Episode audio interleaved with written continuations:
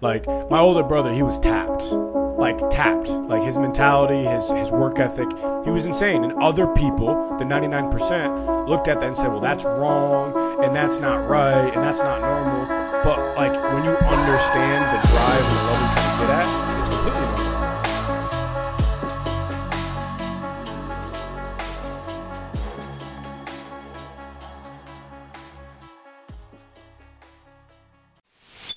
Welcome back to the show. Today, my guest is Derek Ward. Derek played college football at Amherst College, where he won three championships and ranked 22nd in the nation his junior year. Derek earned a degree in psychology after graduating and worked at CBRE, a Fortune 250 company. After six months of working for the company, Derek was offered a potential six figure position at 22, but he turned it down. He quit and pursued his dream of owning a gym. Derek is incredibly passionate about helping youth and teens find purpose, set big goals, and live their life by design. Derek and I met through a mentorship program and immediately recognized that we had more in common than our first names. In the podcast, we talk about high level athletics, leadership, business ownership, and the value of mentorship. Derek is an incredibly passionate person, and I'm really happy that you get to hear his message in its purest form throughout our conversation. Enjoy the show. Hey everyone, real quick before we dive into the episode. You probably heard about this podcast directly from someone else or saw it shared on social media. We can only grow, spread our message further, and keep bringing in awesome and amazing guests with your help. If you could take five seconds and hop on whatever podcast platform you're using and leave us a review, it would mean the world to us. On to the show.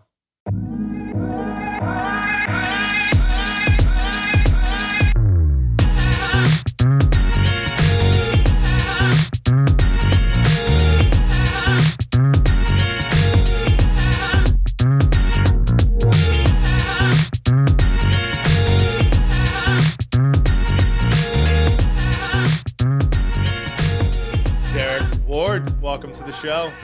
What's up, Derek? Batman. Let's go. It's the first time ever having another Derek on the show, man. And spelled the right way.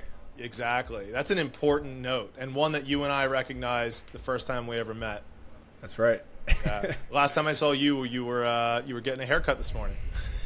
Yeah, well, look, bro. uh, Last week's been crazy, and I'm just kind of like the guy. Our core values get the job done. So when I knew we had a call, I needed to get a haircut. So I'm like, we'll just do the call, get the haircut. We got it done. Got it done. Awesome, man. Well, hey, I really appreciate you jumping on with me. This has been something that you and I have both been trying to put together for a while, but we've both had uh, very busy schedules that have uh, conflicted with one, one another for quite some time. But I'm glad we're able to make it happen. Same, man. I'm pumped to be here, dude. I've, I've listened to your podcast. I see your guests, so I'm I'm a privilege and honor to be on here as a guest. Cool. Let's get rolling. Um, where did your love for football come from? That's actually a great question. No one's ever asked me that before. Where did my love from football come from? I, honestly, I have no idea. Actually, okay. So the story is, I was playing soccer. Uh, my bro- my older brother was a soccer player and a runner. My dad was a basketball player and a baseball player. So no one in our family played football. I was playing soccer at the time because my older brother was six years apart. He was playing soccer and he was a really good soccer player. And but I would always hit the kids. Like I like you know if I had the ball, I would I would hit them. Or if I had the ball, I would like just you know try to target them and just get them out of the way. And then my dad one day was like, "You need to play football." Um, so he just put me in football one day, and then I just loved the game of football. I just loved the hitting. I loved the pads. I just loved everything about football. I loved watching football. We're a football, you know, we love watching football. Uh, Cowboys Nation, since born and raised. Oh, Um, let's go, baby. the real team in the NFC East. But um, so yeah, as I started playing, I just I just grew a love for it, and then it wasn't until probably my seventh or eighth grade year in middle school that I really fell in love with football, and I saw it as an opportunity to go play college, and I sunk every ounce of sweat, blood, and tears into maximizing uh, football from then on out. Like I was the thirteen year old kid running hills you know, in 90 degree weather wearing a sweatsuit because I needed to make weight to play a skill position. Like, you know, um, I just loved it, man. And I have no regrets or no, oh, my dad made me. Like, I made me. I loved it. that's awesome. I want to peel that onion back a little bit. What was your first introduction into strength and conditioning and, and speed training?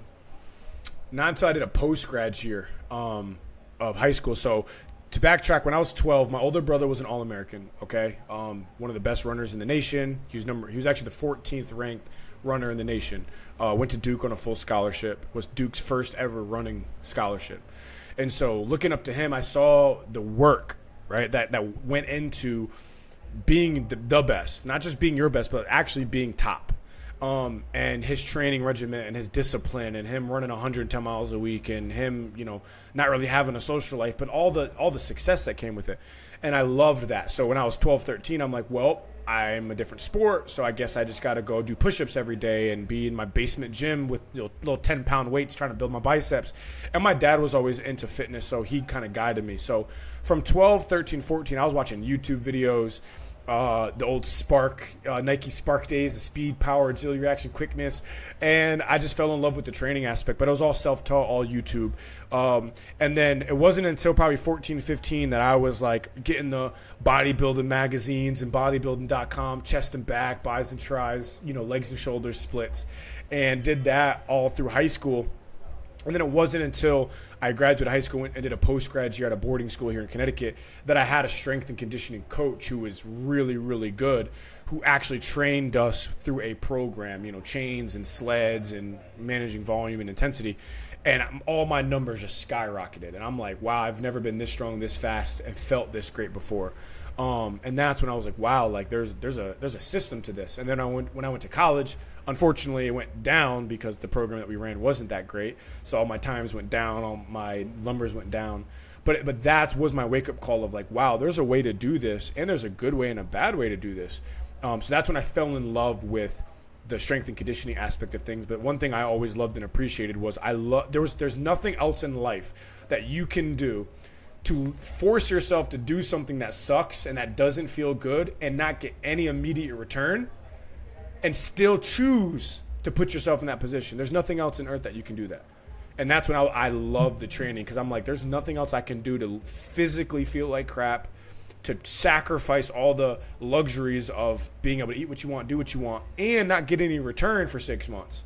And this is it. So that's what made me, what made me fall in love with the process. Yeah, there's no way to fabricate those returns. You can't buy them. Nope.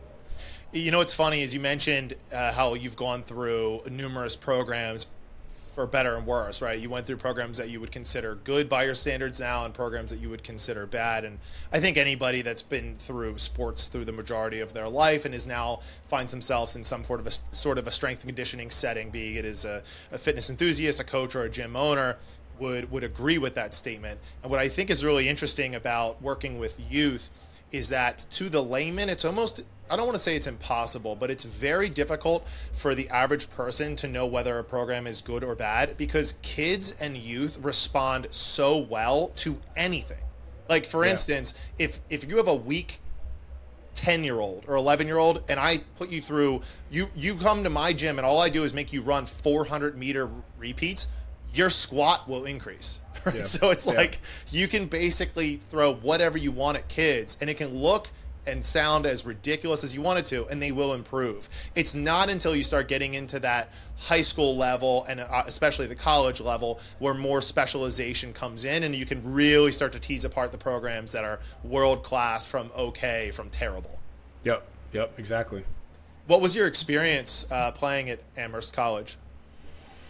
It was great, man. Um, very very liberal school, uh, so we won't go there. But uh, from a football standpoint, you know, we were three-time NESCAC champs.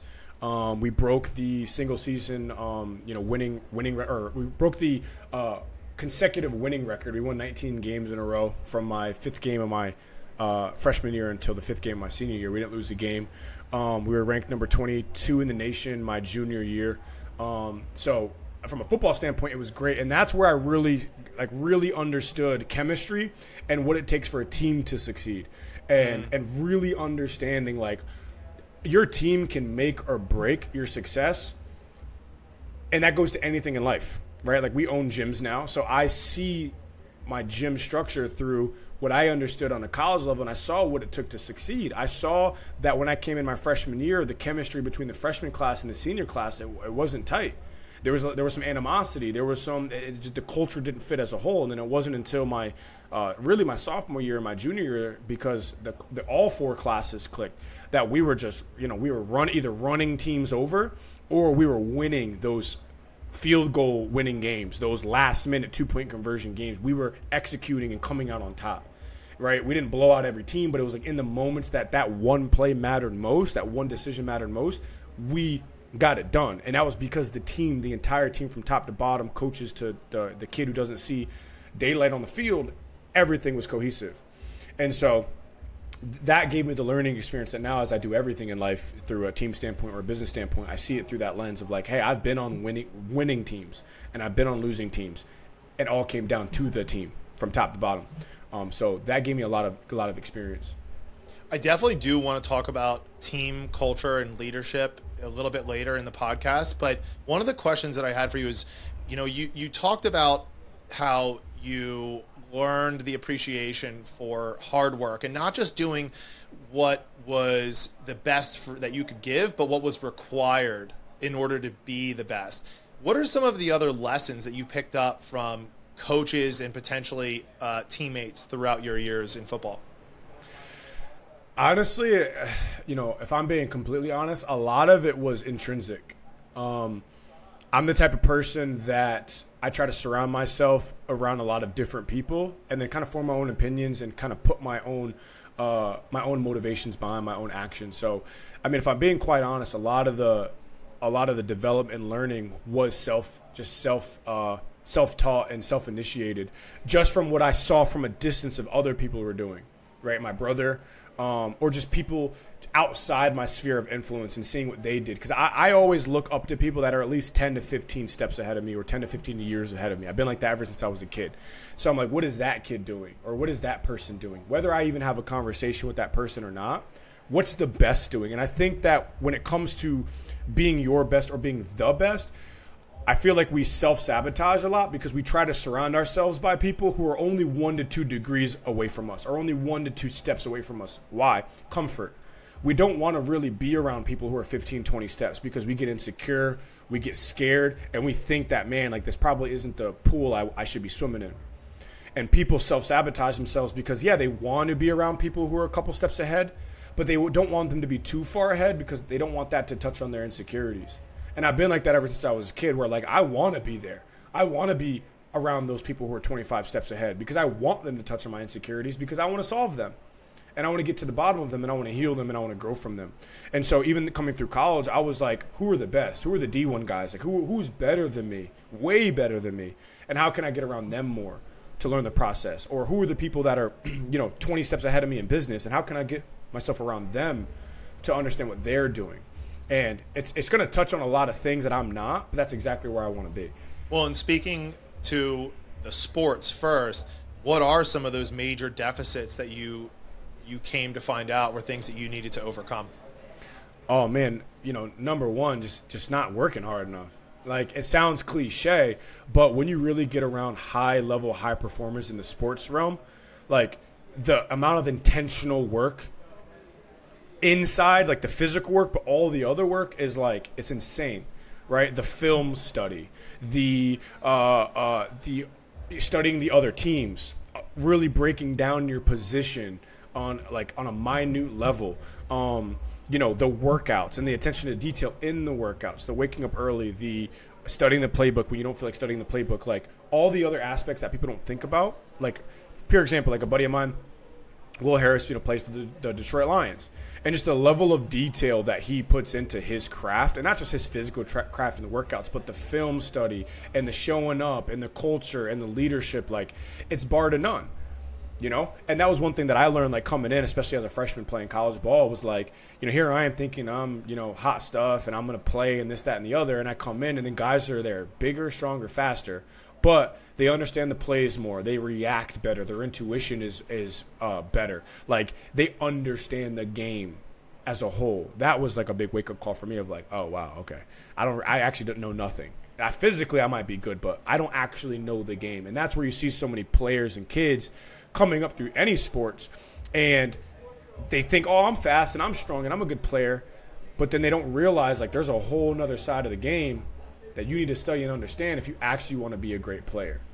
And that's where they shoot themselves in the foot to not get to that level because they don't understand the amount of actual detail that goes into playing that sport and being on a championship winning team from top to bottom. and being okay with understanding the role. And I would get, I would say that's my second thing is understanding the roles. And that was a big thing that I didn't even really understand until a couple years removed from sports. That I'm like, man, I fought so hard to be the guy starting on my team, but that wasn't my role as much as everybody wants to like star and be the guy, you know, scoring touchdowns or you know making plays, and I did, you know, my junior senior year, but I was so focused on like that made or broke my experience that I that that my real role was being the motivator and the inspirer and being the being the the, the, the role player on the team.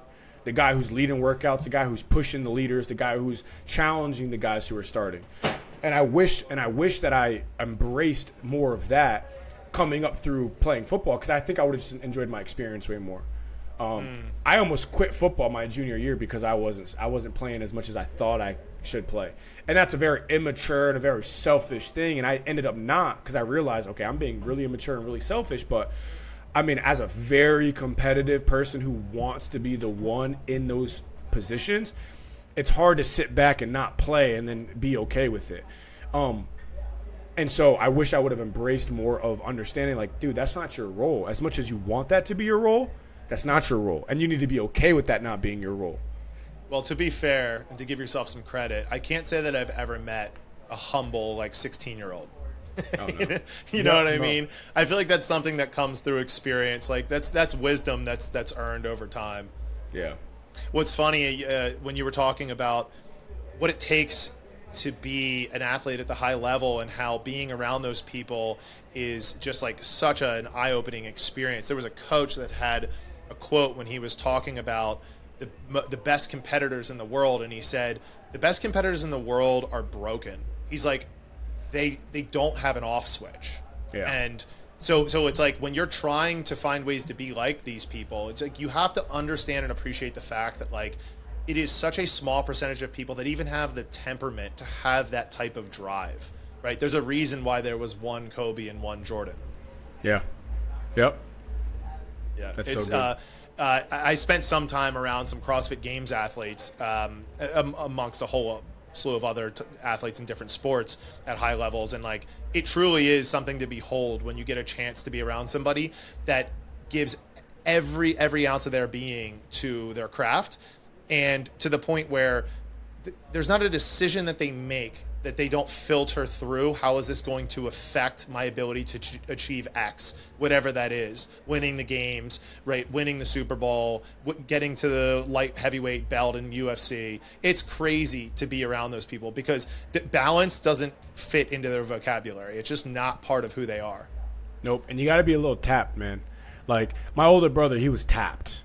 Like tapped. Like his mentality, his his work ethic, he was insane. And other people, the 99%, looked at that and said, "Well, that's wrong and that's not right and that's not normal."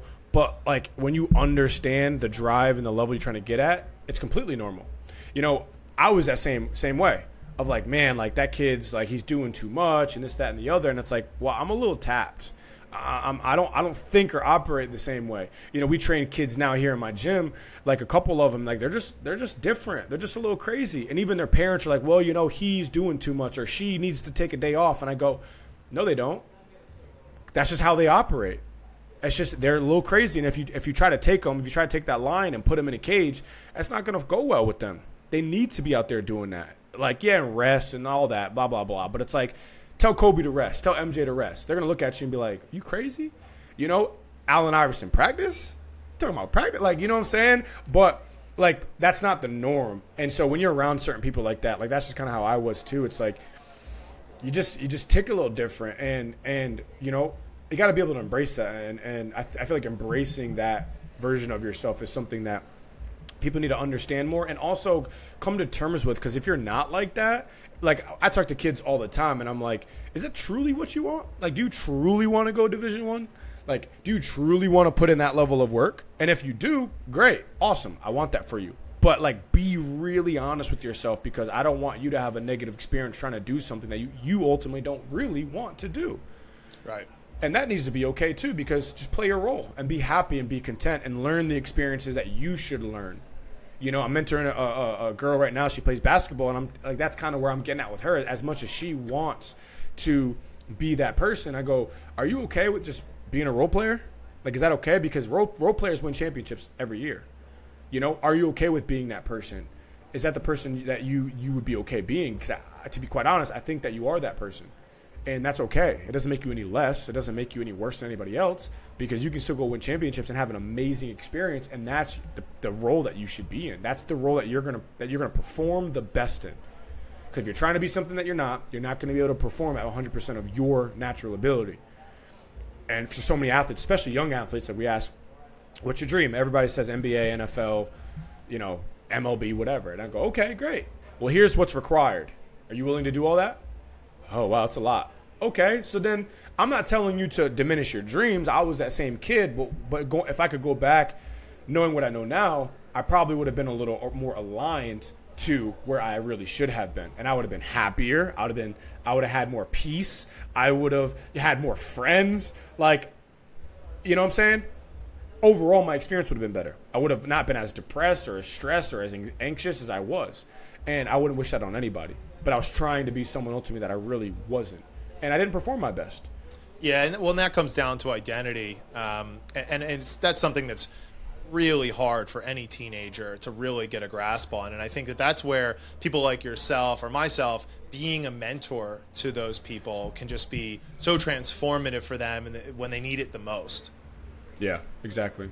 So let's take a pivot a little bit. So you finish school and finish playing football, and you go into uh, you go the route of finding the typical job that's secure, pays well, and you start climbing the ladder, and then something changes and you decide, I don't want to do this anymore. Let's start there.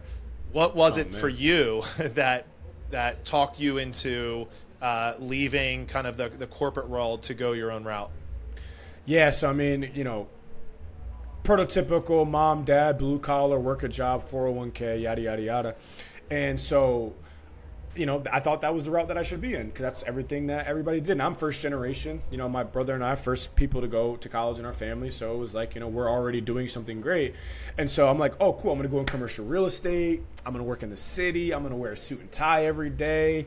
You know, me and the watch. I have the Gucci loafers. Like, that's something I've always dreamed about and I do it for a month, do it for two months. Everything's cool. Uh, you know, the prototypical, you know, Wednesday happy hours and weekends, you know, go have drinks, and you know, the prototypical corporate model. And then um, I honestly got really depressed um, that winter of that year. This was 2017. I got really depressed. Um, I just, I literally had no identity. Right, I looked at myself and I'm like, I'm no longer a football player. That was my identity, and I'm working a job that I don't really like. So I have no idea who I really am. And um, I started asking other people around in my office, like that were a little older, again, you know, 10, 15 years ahead. And every single person that I talked to was like, man, I wish I could do something else. Man, I wish I could do something else. And I'm like, okay, something's off here. And so I was training kids on the side. You know, I played football. I was writing programs for people in my office because I was, I was, you know, getting in shape and they saw me and I was still training kids on the side on weekends. And so I'm like, man, like, is there a business opportunity here? Like, I do love training. I love coaching um, so I was doing that for a few months, and then honestly, the wake up for me, I'm a very spiritual person. So the wake up for me was like, what is my identity? Like, what's my purpose in life? And I had like a, a, an awakening. I was I remember like standing in my bathroom, looking myself in the mirror. I'm like, who are you? Like, what is your purpose? Like, why are you here on earth? And it was, and the, the, the decision that I came to, the answer that I got back for myself was to coach other people, to lead other people, to being their best self and discovering who they are and being that inspirer and motivator for people. And in that moment, I realized like when I was 17, like that's what I was doing. I was coaching other kids. I was training kids on the football field. Parents were paying me money when I was 17, 18 years old to coach their kids. And I, that was like the wake up call. I'm like, man, I was doing this stuff six years ago. Why didn't I like keep doing it? Because I got sucked into the system. And so that was the light light bulb that went off. And then from there i'm like i'm out of shape. Like i'm drinking too much. Like i'm like i'm like just didn't like who i was. I'm like man like this isn't the person i want to be. Got back in shape started getting into bodybuilding interestingly enough because i want, just wanted to get huge. Because i'm like man i don't got to do 110s no more. I don't need to be in shape for football. I can just get huge. Let's go. So did that. And um, i was at work one day basically just staring at the computer screen and i'm like not doing anything because I had finished my work for the day and I still got four hours left. And I'm like, I'm done. Like I'm like I'm just done. I walked into my manager's office and I, I was like, hey, can I talk to you real quick? She's like, yeah. I'm like, I think I'm gonna quit. She's like, what? I'm like, yeah, I think I'm gonna go like maybe be a trainer, you know, maybe open a gym one day. I don't know. And she's like, and, and this was like the confirmation for me. This was the first confirmation. She was like, yeah, I could feel that coming. I'm like, what do you mean? She's like, this is just isn't who you are. Like I've gotten to know you. Like you should be doing something like that. I'm like, oh okay. She's like, how much time do you need? I'm like, I need two months. 'cause That's my lease ends. She's like, cool. So then I went and talked to an um, executive director, told him the same thing, and he goes, dude, you should go do that. And I'm like, all right, these people who I literally work for are telling me to go do this, and I need to go do this. So I'm like, I'm, I'm, I'm like, let's go. Like I'm about to go start a gym.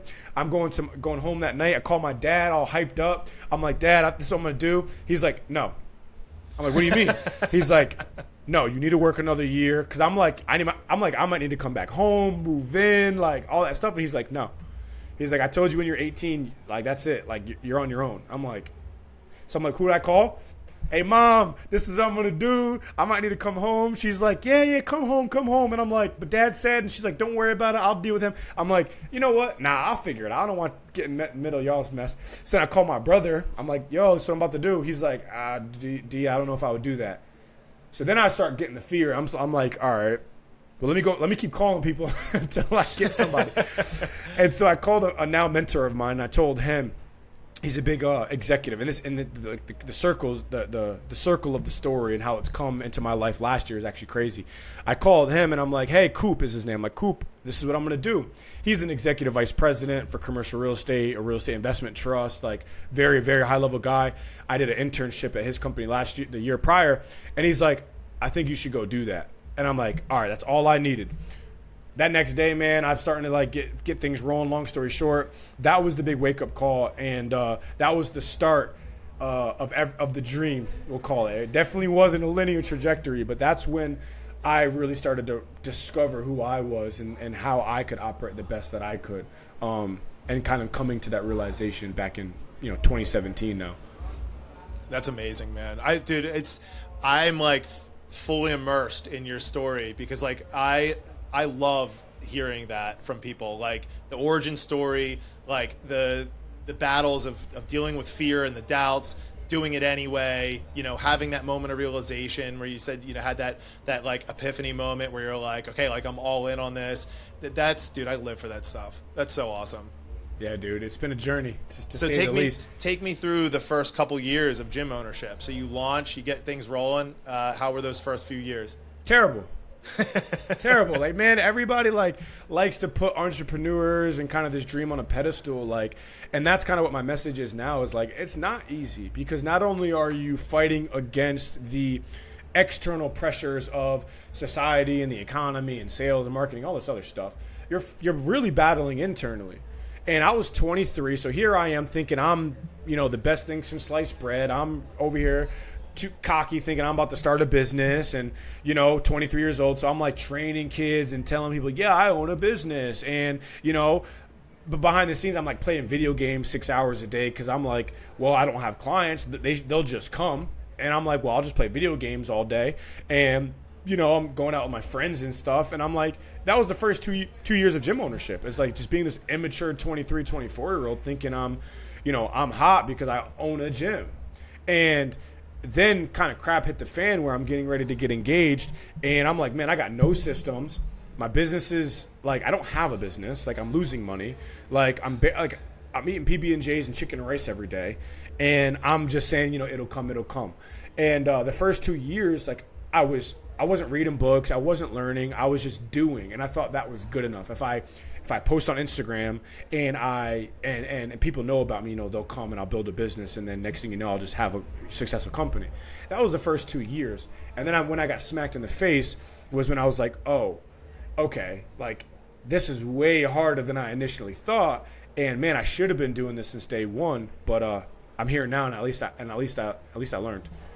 Yeah. Well, I mean, yeah, of course it would be great to have all the answers from day one. I mean, I think to myself now, like, if I were to start another business, you know, and I have started a, subsequent second business, like, it would take off 10 times faster than it took me to start the first one. But that's the game, right? Like, Yep. that's the point. Um, and it's the same way when you get into training, right? There's a reason why when you build a base as an athlete or as a fitness enthusiast, that as you start to onboard new training methodologies, programs, movement capacities, whatever, that you start to develop this affinity for being more coachable, for being able to pick things up faster, right? For for appreciating the systems that need to be in place in order to be efficient, right? These things come by the way of just time under tension in your craft, um, and I, you know, you and I both went through this, and it's just kind of the unfortunate trajectory that you have to go through in order to become successful. Yeah, and there's just like this fake pride that comes with it, and this and and this ego that comes with it, and that's the biggest detriment to anybody. In those first two years, I had a lot of pride and a lot of ego. Looking back, I was a very prideful person. I had this high ego of thinking I could do it all, all on my own, and the, the real switch didn't happen until I took I, I took all that away, and I'm, I just became extremely humble.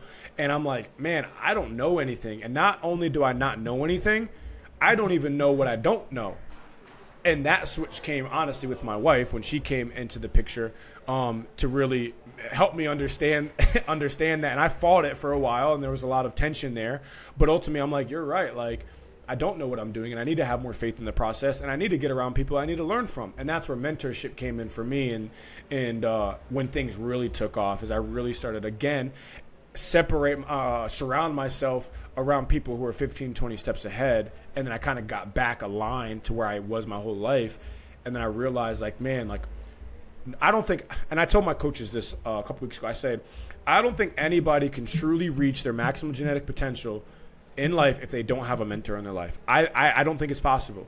I if you don't have a sage or a mentor in your life you will never truly reach your maximum genetic potential because I feel like that's how humans work. I feel like that's just how life works is that as you get older in life, you're always going to have someone that's there to lead and guide you and then they pass away and then you kind of take over all their wisdom and then you help the next person and it's like that's how I feel like the world is supposed to work, but everybody's kind of on their silos and their islands and kind of closed up and uh and fighting and tension and there's no harmony in the process. So I just feel like that's natural to how it should be. And like Jason Khalipa said, you know, you know, I feel like the, the leader's job is to climb up to the peak of the mountain and then throw a rope down and then lead up the next person. And that's just kind of how when things started to turn around for me, and, and I feel like when things turn around for a lot of people potentially, and for a lot of kids too, is when they find that person. Well, you know, you know the saying, man. Like when the student is ready, the teacher will appear. Yep. You know, and yep. unfortunately, sometimes it can take years of pride and ego and stubbornness to get to a point where whether you hit a rock bottom or you come to a point where you realize that change and acceptance uh, for the need of having somebody that has been there, done that, proven success time and time again is really the next best step forward. Yeah, I like. I want to I want to tie in a little bit this idea of a team and the benefits of it because we spoke about this as it related to your experiences in the past with football but obviously there's a huge carryover to building a team as as part of developing a staff right and this is in part the systems and those sort of things that, that you talked about but let's talk specifically about how you've gone from being this one man band, right? All frustrated and stressed out to now being able to not just create a successful business for you, but great careers for people that you lead? Yeah, well, let me preface by saying, you know, I've been through eight other staff members because either I had no hiring process, so they weren't the right fit, or I was just a crappy leader. You know, I, I just uh, God is, God's honest truth. But now that we have five full timers and getting ready to hire sixth full timer, um, in this industry, and especially as coaches in very high ticking competitive individuals again going back to that ego typically in this industry more than any we believe that like no one can do it as good as us.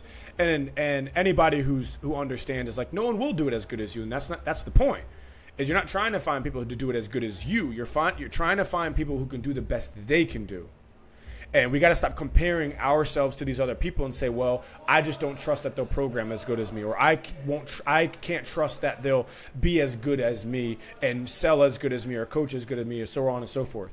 And I flip that on its head and I say, you know, there's this, there's the common term that goes around that says, you know, if they if they only can do 80% of what you can do, then that's good. I don't even like that. I say if they can do 100% of what they can do, then I think that's good and it flips this mindset of like maybe the maybe their purpose is to be there around you and then you you as a coach and mentor to coach them to be the best that they can be It's not even it's not about you. It's not even about them being a fraction of you. It's about them being the best version of themselves. And so once I really understood that component and I started to separate myself, that's when again people started to appear naturally to me. I the first three hires that I had, I didn't even I wasn't even trying to hire. They just came to me. And then I'm like, wow, here's my potential head coach. Wow, here's my potential manager. Wow, here's my potential nutrition coach. And then every single hire after that pretty much came that same exact way because I understood I understood what to look for. And it's like, you know, when you buy a car and you think no one else has the same car and then you see all the cars around you, it's like, wow, when you understand that you need a certain type of person, they just start to appear around you when you really understand and see that. And so when I flip the model to I want to find people who I can lead and mentor to, to find their highest purpose. That's when they started sh- uh, showing up. And I started to remove myself from the aspect of the system to let me help this person, let me help this coach be the best version of themselves. It used to be coach to client, it used to be me to client. Now it's me to coach to client. And I try to, and now my goal is I'm, I'm, trying to remove myself as quickly as possible from any of the tasks, not to abdicate and basically say figure it out, but to delegate and say, here, let me help you out, and then you figure it out. But I'm going to be here to help you find your purpose and mission. And even if that means you changing some things because it fits more of what you are aligned with, that's cool. As long as it fits on under the umbrella of what we're trying to do, I'm okay with that. And that's kind of how we've been able to evolve. I mean, I've hired the last five full timers in the last you know 14 months. You know. Yeah, there's two things that come to mind here.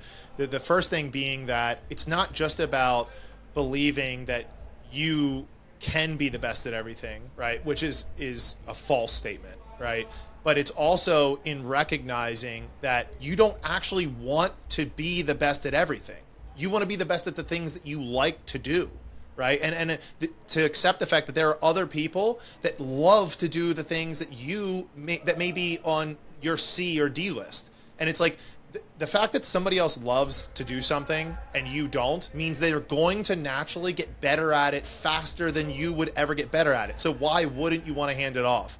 And the second piece to this, and, and I think this is true of, of any team, is that it's like, well, what if I train my employees or the other people on the team, however you want to put it, and they get better than me and leave and go and do their own thing. And it's like, well, on the flip side of that, what if you don't train them and they stay?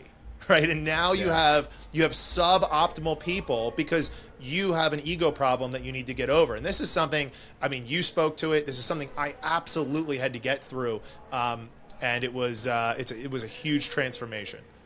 No, I love that, and I told you know I tell my coaches and even the guy I just interviewed. I said I don't want employees who work for me. I don't want yes men or people who just tell do what I say. Like I don't want that. I want you to get I want you to get better than me. I want you to potentially go open. I want that for you. But here's an opportunity called entrepreneurialism where I can help you in that process. Right? Let's you let let's let's leverage each other's skill sets and resources for me to help you. Now you have some buy-in and some equity in terms of what you're doing and you're tying your purpose to that because, you know, the truth everybody is afraid. Well, if I get this person so good, you know, they're gonna they're gonna leave and go start their own gym, or they're gonna leave and go start their own thing. I find that happens more because they didn't get trained properly and they didn't have a position in your company more than they got better than you. Right. Because typically someone's leaving because they think that an opportunity is going to be better. But if you do your absolute best to try to provide them the best opportunity, then they're never going to want to leave. Because why would someone, honestly, why would someone want to leave you and start their own gym and go through all the stuff that they went through and learn that process and truly fall in love with that process and start from scratch versus quote unquote partnering with you. And I don't mean you have to give them equity or any of that type of stuff, but partner with you to go start their own thing and do their own thing, do it faster, do it with more leverage, and do it with you as their advisor than doing it on their own. Why wouldn't they want that? Well, then people say, well, like, well, how would I do that? That's the question you need to answer. That's where all your time, effort, focus, and attention needs to be. I would love for my coaches to go do that type of stuff, but I'm going to be there right there with them, and I want that for them. But but since I even provided them the opportunity, they're way more sticky because because then if that coach wants to go do something else, they're going to come to me first and say, "Hey, D, I have this I have this opportunity or I have this thought idea." I'm going to say, "All right, man, let's go do it together. You utilize your skill sets, I utilize my resources and skill sets, and we make it happen faster." And here's another thing: as we're doing that, let's hire someone else to take over your role, and then you train them. Win, win, win. Yeah, and you can train them how to train them because that's a, that's Exactly. a skill set in and of itself, man. It really exactly, is. and that's how you really. And I, I, I think like this: like, I want a massive company. I want hundred employees through my various companies, but I don't want it because I want to make a ton of money. I don't want it because I want to be on this pedestal. I don't care if anybody even knows who I am. I want it because I just feel like I've been tasked with this purpose in life to build a platform for other people to jump off of. And I just want a massive platform to go to anybody that's associated to be able to jump off of and go be, be successful faster with me than they would do on their on their own and build a legacy for themselves. But that's not going to happen if I'm not there pushing that needle every single day.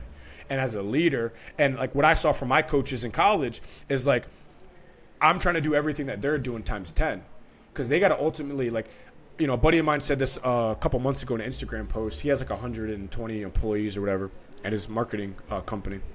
And he's like uh, the minute you stop growing as a leader your best performers your best performers are going to leave. The minute you stop growing as a leader or the minute that you stop trying to grow your company your best performers are going to leave. Why? Because your best performance performers are like you and they want to keep growing. Right. and if you're not growing and you want to go do something else, you jump ship, then why would they stick around? So if you want to keep your best performers, you got to do one or two things. You got to either yourself keep growing as a leader and keep providing opportunity, right, for them, or two, put them put them in a position to grow as a leader, and grow in their opportunity. And why would that person, honestly, like why would that person really want to go do it on their own versus do it with you? The only the only reason that they would want to do it on their own versus doing it for you, doing doing it with you, is because either you're a bad leader or they don't align with the vision. Right? Like, th- th- those are the only two two answers to that question. So you either got to make sure that your vision is being communicated and aligning with them, or you're growing as a leader. And Yeah. your performers are going to want to be led by you. That's great stuff, man. I mean, there's there's wisdom in a lot of the things that you just talked about there, and I know someone's going to take something out of it. We'll absolutely clip it and throw it on our Instagram for you. Um, now, I, I do want to talk about. You've mentioned purpose quite a bit throughout our conversation here, and I know that recently you have focused a lot directly on speaking to youth and helping them find their own purpose and do things like set goals and develop this like unwavering belief in themselves. Why do you think that's so important for young kids? The biggest epidemic that we have in this country isn't obesity; it's lack of identity. I feel like the thing that no one's talking about that everybody kind of knows, because no one really truly understands it, is the identity piece. And I feel like for youth, as we're going into this future of not having any identity, not knowing who you are, and trying to be something that you're not, like through the metaverse and all that type of stuff, that's the real scare. And that's the thing that scares me. And and my kids and you know your your young uh young young daughter is like they're to be living in an age where there is no identity. And that's the scariest thing as we're going into this new age. And so I feel like people like man like more leaders or more people need to be talking about that purpose and identity more than anything else. And it ties into everything else work, family, relationships, even fitness. We just had to talk about, uh, me and my coaches about like nutrition and why some of our clients aren't, aren't complying. And I was like, well, look, how are we approaching the coaching model? We can't just be all macro and habits and this, that, and that, this, that, and the other based. Does that person even think that they're worth those results? Does that person even think that their purpose and that their identity is to have those results? If that mom wants to lose 50 pounds, does she even think that she's worth it? Because I bet you, I bet you she's self sabotaging herself to not get the results because she doesn't even think that she deserves the results because she probably thinks that if she gets those results, she's not going to be able to sustain those results and she's going to put the weight on, right? And if what's better, not having the results, or, or sorry, what's what's what's worse? Not having the results or getting the results and then losing them.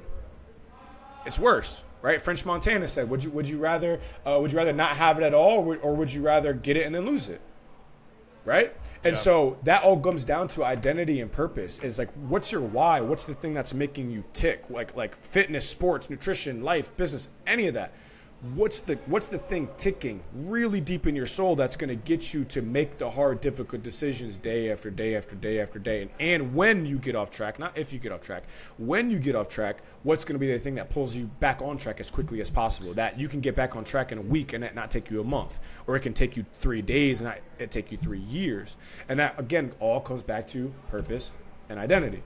and people need to align with that more because then they'll be happier. Because because let's put it this way: society society now than any other time on earth is the most abundant resource wise, has the most money, has the most opportunities. Like we have the most access to information. Like where we are today versus 200 years ago, like we are way better. But we're more unhappy, more depressed, more obese, more conflictual than ever before. So how does that how does that happen? Well, one of my main arguments was was is because I feel like there probably was a little more purpose and identity and meaning behind what people were doing for the past couple hundred years than what we're trying to do now. Yeah, I mean that's a fantastic point. Now, how do you relay that message in a way that the kids can receive it? What I try to do with the kids that I sit down with is I try to get them to understand themselves. I mean, coming up through through you know, and maybe you can attest to this, is like coming up through as kids. You know, the adults and the parents and the authorities in our life, they told us everything. They told us what we should probably be. They told us how the world worked. They told us, like, it was always do, like, for my dad, it was always do this or else. Do this because I said so. Do this because you're a kid. Do this because you don't pay the bills.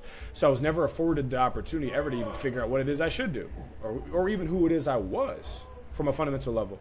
So what I try to do is I tell kids, like, I try to, I try to ask kids questions to get them to think about the answers and think about the why. I want the kid to leave me kind of like, oh, like I'm kind of confused now. Good. Now go sit on that. Now go sit on that. I had a kid a couple weeks ago. He's 19, and I told him I'm like, go to a like you like golf, man. Yep. Yeah. Okay. Cool. Go to a golf course and just go sit on the bench for a couple hours. Take a take a piece of paper or a journal, and I just want you to go think about life in the next 10 years and what would be your perfect day. What would be your perfect life and just go sit and write that. He came back, he had this whole thing telling me about his marriage, telling me about his kids, and like all this type of stuff. And he's 19, and I'm like, okay, now that we have that, let's keep fleshing it out. Let's keep understanding why you want that type of life, and then what would it take to get that, and so on and so forth. It's like what 14, 15, 16 year old kids are doing that. They have no idea where they're going to be next year. But rather than parents and adults saying, well, they're just kids, let them just be kids. I say, BS. No, they, they're humans. They need they need to understand this because it's going to be how they make all their decisions for the schools that they go to, for the jobs that they get, for the friends that they have. So these kids at 12, 13, 14, 15 years old, they need to be having these conversations. They need to be trying to figure out what it is they want to do in life and start to fail as much as they can and surround themselves with as much as possible to start to understand if that's actually what they want to do or not. You know, 16 year old kid, why just go work at Walmart? Or why just go work at the local you know, Dick Sporting Goods. And then that's all you do. Go do that and then go be an apprentice in four or five other businesses and go learn. Like, why is that all that you have to do? Because it's typical. But, but what did you get from that? Right? You're in college, you're a freshman, you're a sophomore. Oh, well, I don't need an internship until junior year, so I just go back home and I work at the local restaurant. Okay, that's cool, but why not also go do be an apprentice for other businesses and go work for free and go see what they do? Why not go explore? I helped a, I helped a girl, man. Uh, she's 19 years old. She's a Division One lacrosse player. She did an internship at my gym last year because she wanted to learn the, the, the business side of the gym and also wanted to learn the coaching side. Because one of her dreams one day is to open a gym. Okay, so she's 18 at the time, and I go, okay, uh, you want to learn oh, learn how to open a gym, you're here. So why don't you come in on team meetings? Why don't you come in on as many business meetings that I'm having as possible? Why don't I kind of show you the back back end, back you know the, the back end behind the scenes type of work? And then why don't you go learn the coaching on the floor? So she did that for free for an entire summer. She was an intern. The next year she comes back home. She's like, Coach, I need to train. I'm like, okay, cool. What are you doing for work? Oh, well, I'm working at this restaurant and this and that. And I go, why aren't you starting to open your gym? She's like, what do you mean? I go, you're a lacrosse player, right? Yep. You're a Division One lacrosse player, right? Yep. I go, so why don't you run a lacrosse camp this summer? She goes, I could do that. I go, yeah. Well, why wouldn't you go do that? Did you not learn last year all the stuff behind the scenes as a business? Well, yeah. And didn't you learn how to program last year? Yeah. So why wouldn't you go do this? That next day, she came back with a flyer, a Canva template, all this type of stuff. I helped her set the price. I helped her get everything going. She went and called the local YMCA to get field access and get a permit. She went and did all this type of stuff. Bro, she has six kids signed up for her youth youth lacrosse camp, and then two people that's gonna do private sessions from her this summer. She's 19 years old. She's gonna make like four or five grand.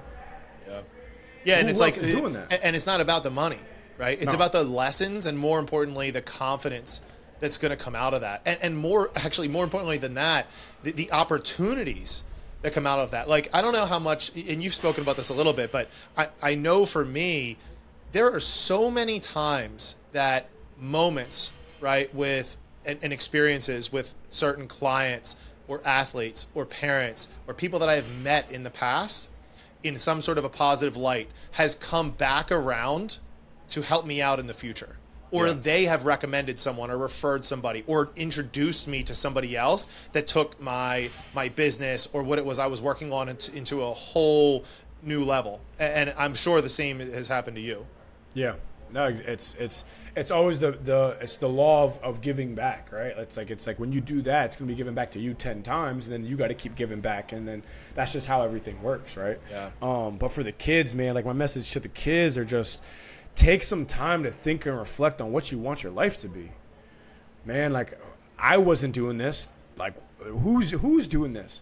And then we wonder why kids are more depressed and taking their life at a faster rate than ever before because because they have no idea who it is they are, what they want to do, and and they're relying on everybody else to tell them what they are. But since there's so many options now, they get all this anxiety and all this just pressure on trying to figure out until one day they just snap.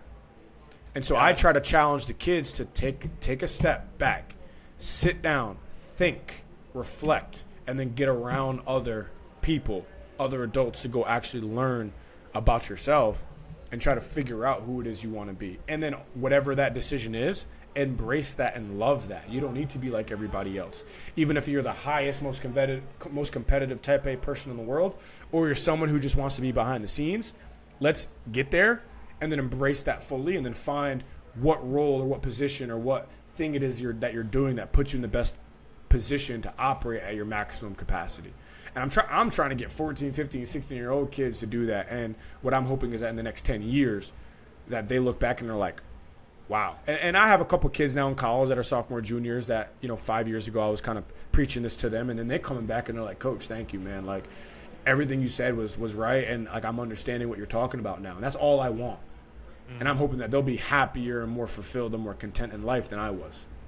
so what's the the mission what's next for human upward performance Man, uh, what's next is really putting my team in position to uh, do some really dope stuff.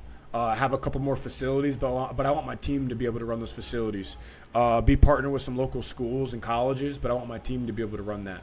Um, start a podcast, but I want my team to be able to run that. So I just feel like my mission in mission in life now is to to coach to coach my coaches and coach uh, the people that are in my infrastructure to to be the best that they can possibly be. So what's next right now is is not just me going and doing things, but it's I'm like, how can I get my team to go do these things?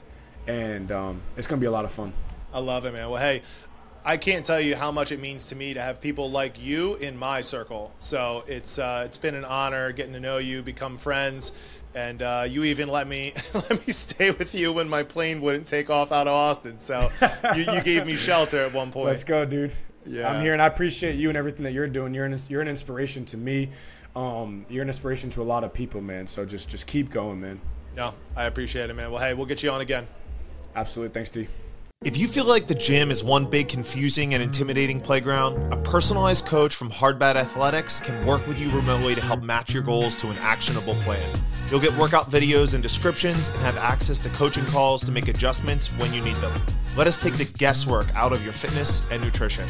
Visit www.hardbatathletics.com to chat with a coach today.